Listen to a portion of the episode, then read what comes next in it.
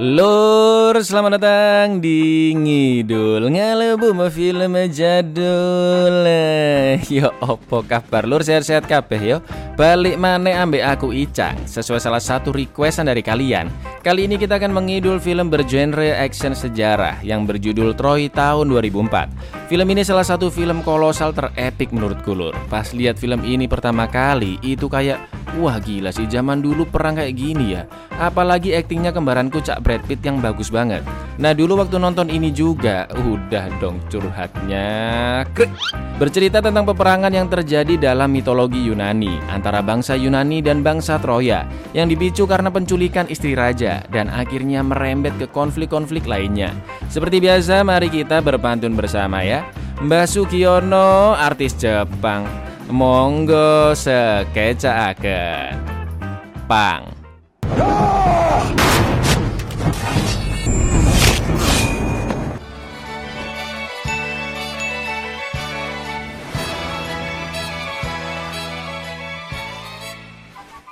...3.200 tahun yang lalu, selama puluhan tahun, Raja Mesini yaitu Agamemnon berhasil membuat hampir seluruh daratan Yunani menjadi sekutunya. Hanya kerajaan Tesali yang belum dia tundukkan. Saingan terkuat Yunani adalah kerajaan Troya, dan Agamemnon berambisi untuk menguasainya. Yunani memiliki satu pasukan paling kuat bernama Achilles, tapi Achilles tidak pernah tunduk kepada Agamemnon. Hari itu lagi-lagi pasukan Agamemnon akan berperang dengan kerajaan Tesali untuk benar-benar menguasai seluruh daratan Yunani. Tapi karena mereka sudah sering berperang dan banyak prajurit tewas, Agamemnon membuat kesepakatan untuk menduelkan prajurit terbaik mereka. Jika Tesali menang, Agamemnon tidak akan mengusik wilayah Tesali lagi. Tapi jika Agamemnon menang, Tesali harus tunduk kepadanya. Raja Tesali memanggil Boagrius, prajurit terbaiknya dengan tubuh berukuran raksasa. Agamemnon pun memanggil Achilles, tapi dia tidak ada di dalam pasukan. Karena ternyata Achilles habis berhasil oleh dengan dua mbak-mbak. Kabar yang beredar Achilles memiliki ibu seorang dewi dan dia tidak bisa mati. Tapi Achilles menganggap dirinya hanyalah manusia biasa yang butuh perisai. Achilles pun akhirnya datang ke tempat peperangan. Imagine a king who fights his own battles. Wouldn't that be a psych? I hate him the most.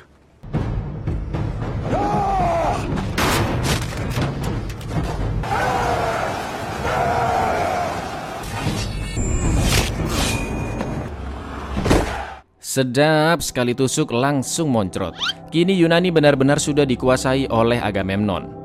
Raja Sparta yaitu Menelaus memiliki istri muda bernama Helen. Mereka mengadakan pesta karena Troya dan Sparta sudah berdamai dan menjadi sekutu. Troya memiliki dua pangeran yaitu Paris dan Hector. Paris belum memiliki pengalaman perang sama sekali, sedangkan Hector adalah prajurit Troya terkuat dengan keahlian pedangnya. Ternyata diam-diam Helen berselengki dengan Paris dan sudah sangat sering melakukan hubungan diam-diam. Gimana nggak selengki? Si Menelaus menganggap Helen hanya sebagai alat untuk melahirkan keturunan dan Menelaus ini selalu bermain-main dengan mbak-mbak penari di sana. Paris dan Helen benar-benar saling mencintai. Hector pun tahu hubungan adiknya dengan Helen, dan Hector tidak akan segan-segan membunuh Paris jika ulahnya ini sampai membuat Troya terancam bahaya. Keesokan paginya saat mereka kembali ke Troya, ternyata Paris nekat membawa Helen dong, istri raja dicolong luar biasa. Hector pun marah besar karena kebodohan Paris. Sudah bertahun-tahun ayah mereka mengusahakan damai dengan Sparta, dan sekarang Paris mengacaukannya. Menelaus yang tahu istrinya dicolong Paris benar-benar murka. Menelaus mendatangi Agamemnon yang ternyata adalah saudara kandungnya. Menelaus merasa kehormatannya sudah dinodai. Dia meminta Agamemnon untuk berperang bersamanya melawan Troya. Karena kabarnya prajurit Troya tidak pernah terkalahkan, maka dari itu Agamemnon akan membawa seluruh prajurit Yunani untuk melawan Troya. Penasihatnya bernama Nestor mengatakan jika mereka butuh sosok Achilles dan 50 pasukan terkuatnya untuk memenangkan pertempuran. Tapi Agamemnon yang sangat membenci Achilles menolak saran dari Nestor karena Achilles tidak bisa dikendalikan dan dia tidak pernah tunduk kepada siapapun. Tapi karena Achilles selalu berhasil memenangkan peperangan, ya udah deh, panggil si Achilles deh, gak apa-apa. Keesokan paginya utusan dikirimkan untuk menjemput Raja Itaka yaitu Odysseus, satu-satunya orang yang dihormati oleh Achilles, agar Achilles mau ikut berperang. Odysseus pun mendatangi Achilles yang sedang melatih kemampuan pedang Patroclus, sepupu kesayangannya. Achilles tidak ingin berperang untuk Agamemnon. Selain itu, perang ini dipicu karena pencolongan istri raja yang bukan urusan Achilles. Odysseus bilang jika dia tidak perlu berperang untuk Agamemnon, tapi berperanglah untuk Yunani dan untuk dirinya. Odysseus juga ngomporin bahwa Troya memiliki pangeran Hector, yang konon katanya sangat kuat, bahkan prajurit terkuat Yunani tidak akan bisa mengalahkannya. Mulai panaslah Achilles, ya kan? Lalu Achilles pun bertemu ibunya. Ibunya ingin Achilles ikut berperang agar namanya bisa diingat oleh dunia, karena perang Troya adalah perang besar. Achilles pun akhirnya memutuskan ikut pergi berperang.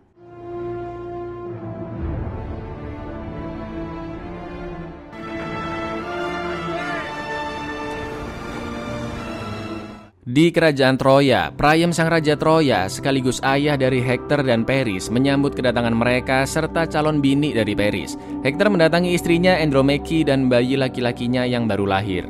Lalu datanglah Briseis, sepupu Hector dan Paris. Hector ingin Helen dipulangkan ke Sparta, tapi Priam tidak setuju karena Paris pasti akan mengikutinya. Hector bilang jika Sparta dan Yunani akan menyerang dan Troya tidak akan bisa menang melawan mereka. Tapi Priam percaya dinding kokoh kerajaannya tidak bisa ditembus. Dan Priam yakin bahwa dewa Apollo, dewa yang disembah oleh bangsa Troya, akan melindungi mereka. Prajurit-prajurit Troya bersiap menyambut hari peperangan. Pertahanan dibuat di sepanjang pesisir pantai dan juga membuat senjata-senjata baru. Sampai akhirnya 1.000 kapal Yunani beserta 50.000 pasukannya sudah terlihat.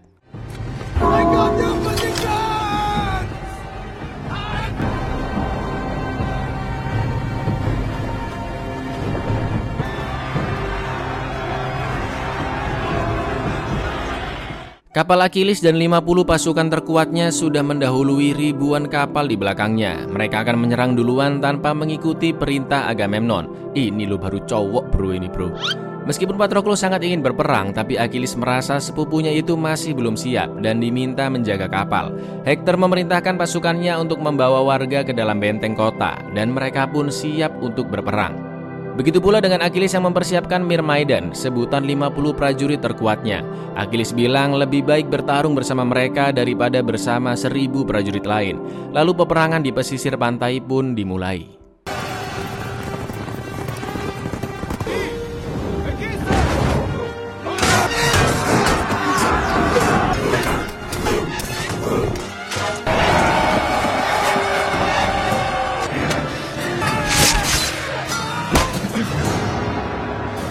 Tanpa bantuan 1.000 kapal, Myrmidon berhasil membunuh banyak pasukan Troya dan mereka dipukul mundur kembali ke kota. Terlalu OP Myrmidon ini lur.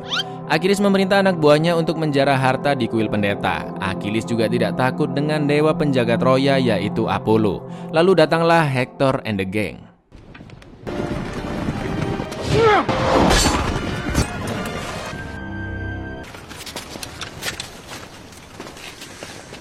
Pasukan Hector yang masuk ke kuil langsung diserbu pasukan Achilles. Hector menantang Achilles bertarung karena pendeta kuil yang tidak membawa senjata sudah dibunuh. Tapi Achilles tidak mau bertarung sekarang karena nanti tidak ada yang menyaksikan kematian Hector. Seluruh pasukan Hector sudah dibantai. Achilles membebaskan Hector dan mengusirnya dari sana.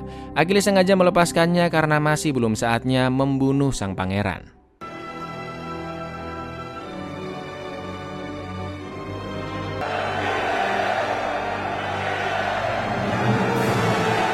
Tangan kanan Achilles bernama Eudoros menunjukkan Briseis yang ditangkap para prajurit di kuil. Siapa tahu ya kan, Achilles bisa bersenang-senang dengannya.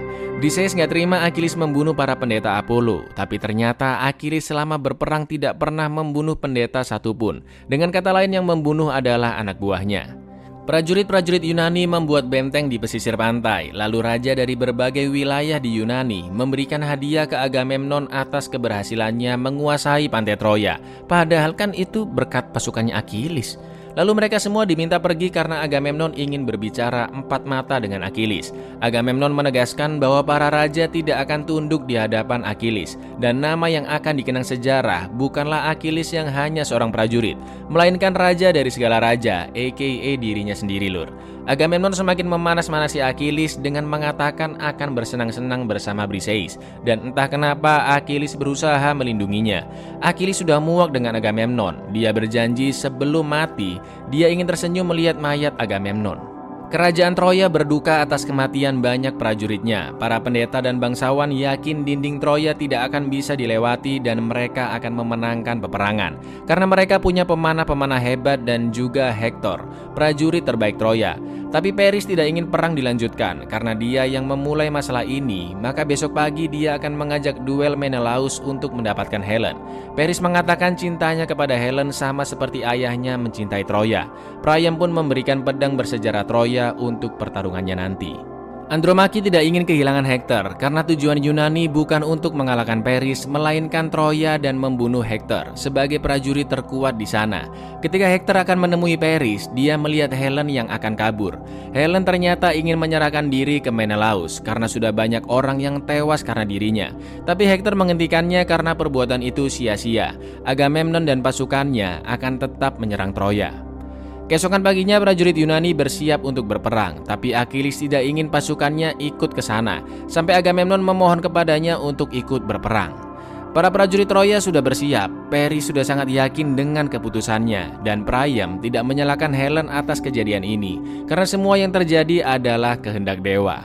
Lalu tiba-tiba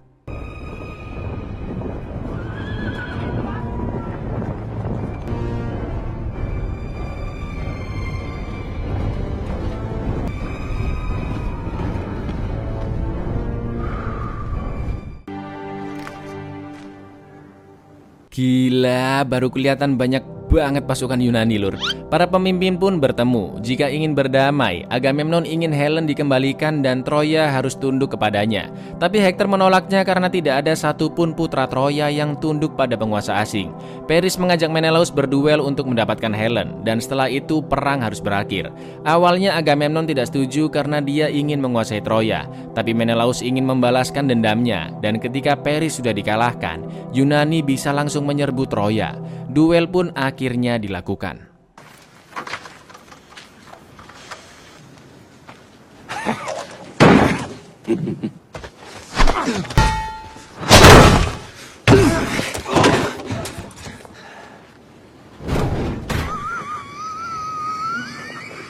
Paris yang memang tidak punya pengalaman bertarung dan tidak pernah membunuh orang satupun benar-benar kewalahan. Lalu, fight me! You can't!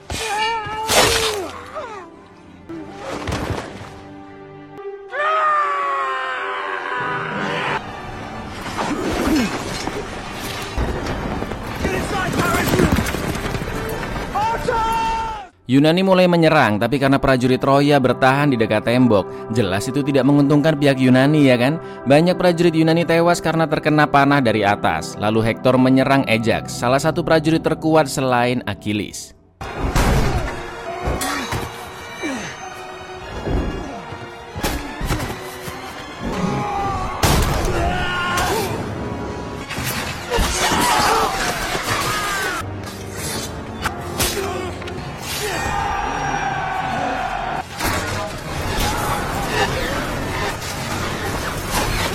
Karena semakin banyak prajurit Yunani yang terbunuh, Agamemnon pun memutuskan untuk mundur.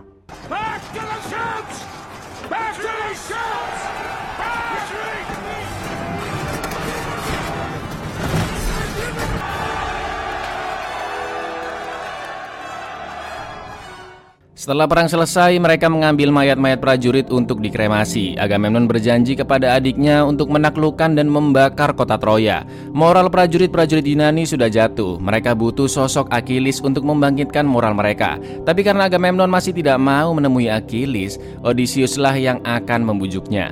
Briseis ternyata akan diaseloleh oleh prajurit-prajurit Yunani. Lalu Achilles datang menolongnya.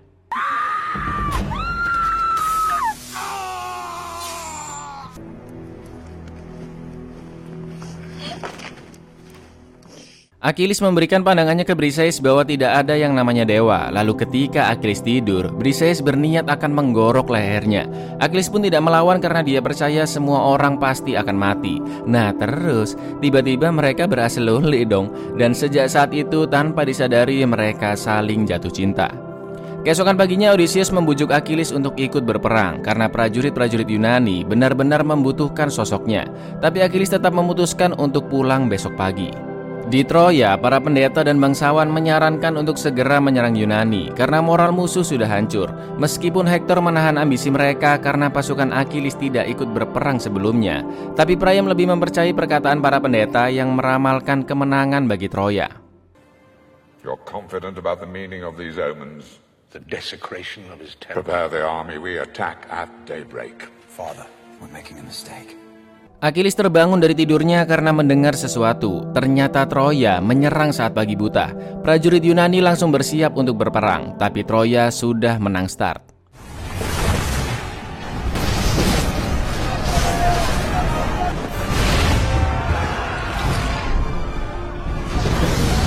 Prajurit Troya mengepung pantai dengan puluhan ribu prajuritnya sambil terus menggebrak-gebrakan perisai dan tombaknya agar mental Yunani semakin jatuh. Ini kalau kalian di posisi Yunani, pas pagi-pagi masih gelap diserang, heleh, paling juga pura-pura gila biar nggak dibunuh. Ketika prajurit Yunani mulai ketakutan, Achilles dan Myrmidon datang dan perang pun dimulai.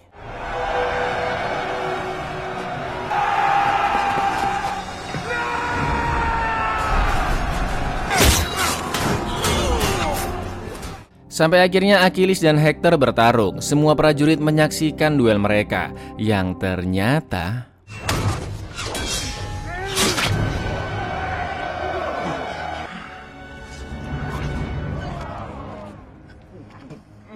itu bukanlah Achilles melainkan Patroclus, sepupu dari Achilles. Lalu perang pun berakhir. Achilles ternyata masih ada di dalam tenda. Ketika Achilles tahu sepupunya Patroclus tewas, Achilles benar-benar marah dan tidak terkontrol. Pakai R. Achilles pun mengkremasi Patroclus dengan penuh rasa dendam di dalam hatinya. Hector memberitahukan Andromache jalan tembus menuju ke Gunung Aida, tempat yang aman untuk kabur, dan Andromache harus membawa warga sebanyak yang dia bisa.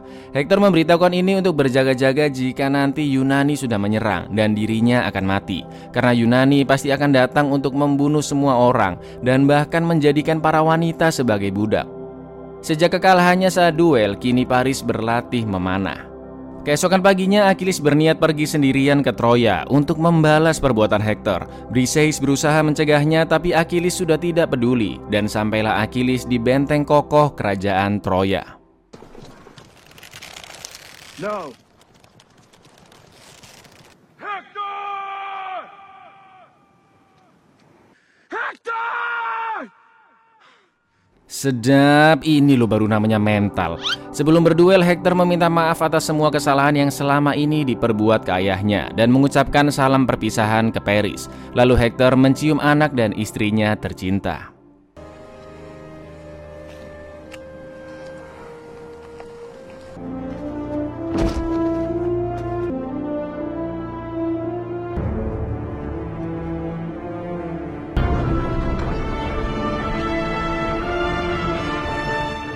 Hector ingin ada kesepakatan bahwa siapapun yang menang nanti akan membiarkan yang kalah dimakamkan sepantasnya. Tapi Achilles sudah tidak mempedulikan omongannya.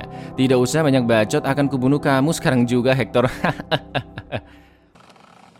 Now you know who you're fighting.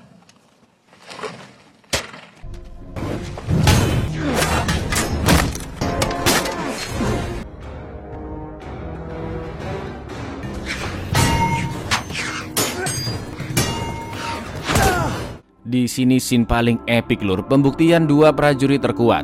Awalnya mereka bertarung seimbang, tapi Achilles akhirnya menguasai pertarungan dengan mudahnya. Sampai akhirnya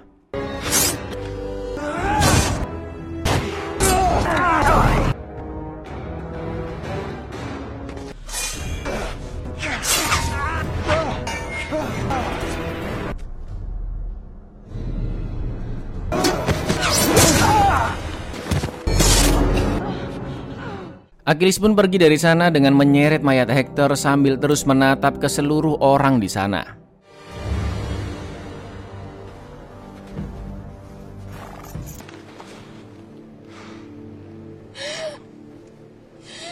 Malam harinya Priam menyelundup masuk ke tenda Achilles. Priam memohon agar mayat anaknya dikembalikan padanya untuk dimakamkan secara layak. Achilles sudah merampas nyawa anaknya, dan beruntunglah ayah Achilles yang sudah tewas ketika Achilles masih hidup, tidak seperti dirinya yang menyaksikan kematian anaknya sendiri. Priam ingin Achilles membiarkan dirinya memandikan, mendoakan, dan memakamkan anaknya. Meskipun mereka tetap menjadi musuh, tapi musuh juga harus menunjukkan rasa penghormatan. I admire your courage. Meet me outside in a moment.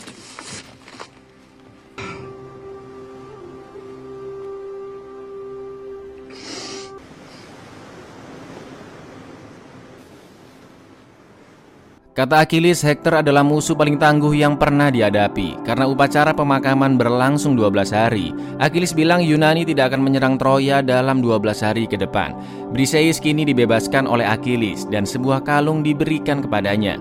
Achilles pun memuji Priam bahwa dia adalah raja yang jauh lebih baik dibandingkan raja Yunani alias Agamemnon. Dan upacara pemakaman Hector pun dilaksanakan.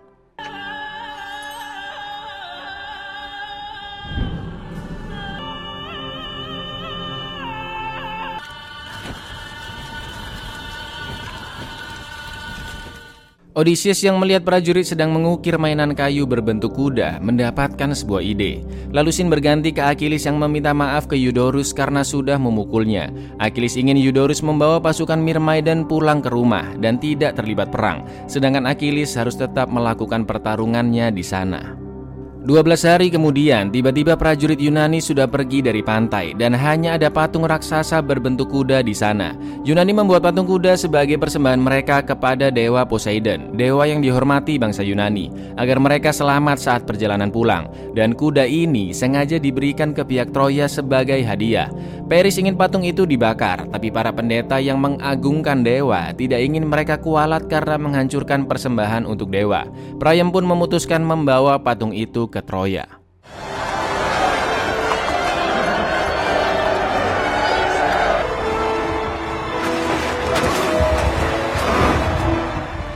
Semua warga bersorak-sorai karena kuda raksasa itu adalah simbol kemenangan mereka.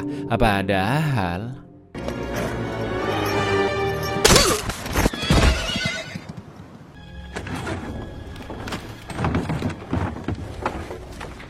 Prajurit Yunani tidak kabur begitu saja. Sebagian prajurit sembunyi di dalam patung dan diam-diam membunuh para penjaga yang tertidur. Lalu gerbang pun dibuka dan puluhan ribu prajurit Yunani menyerbu Troya saat pagi buta.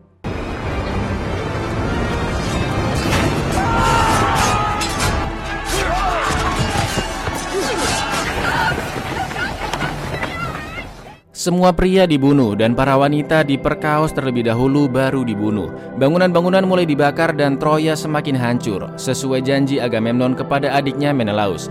Achilles mencari keberadaan Briseis, sedangkan Andromache membawa warga-warga ke jalan tembus untuk menyelamatkan diri. Tapi Paris tidak bisa ikut karena dia harus melindungi ayahnya dan mencari Briseis.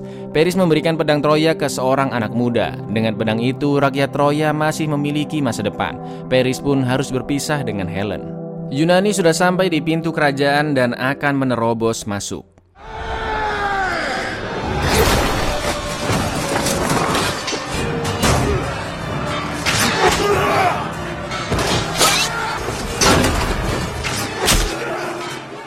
Patung-patung dewa dihancurkan dan Priam tewas dibunuh oleh Agamemnon. Lalu Agamemnon menemukan Briseis yang sedang berdoa, dan ketika Briseis akan dibunuh, Achilles tasted.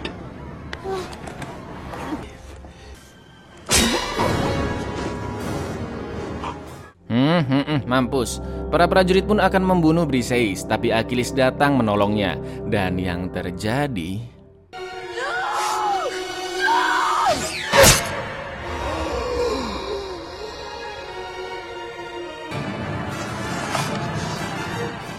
Achilles berusaha bangkit, tapi Paris bertubi-tubi memanahnya. Achilles yang sudah sekarat berkata bahwa Briseis telah membawa kedamaian di dalam dirinya. Achilles pun akhirnya tewas.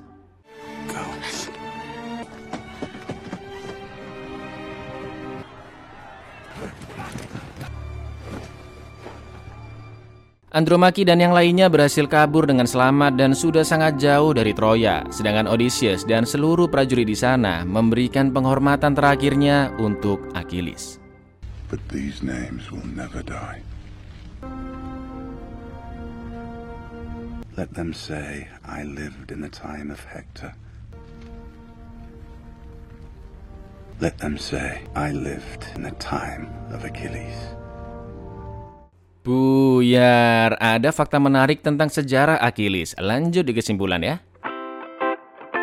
Perang kolosal yang sangatlah epik. Mereka berperang membabi buta demi kekuasaan. Yang paling kelihatan si Agamemnon lur. Dengan serakahnya dia terus-menerus memperluas daerah kekuasaannya. Akhir-akhirnya apa? Mampus.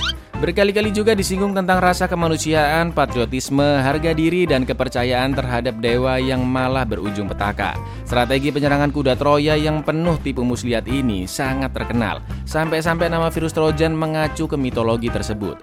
Dan menurut mitologi Yunani, Achilles memang bisa hidup abadi.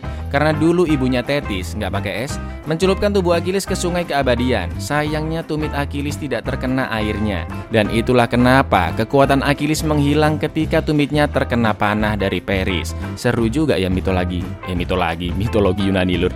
Yowis, aku Icang undur diri, matur nuwun dan say no untuk mencolong bini raja.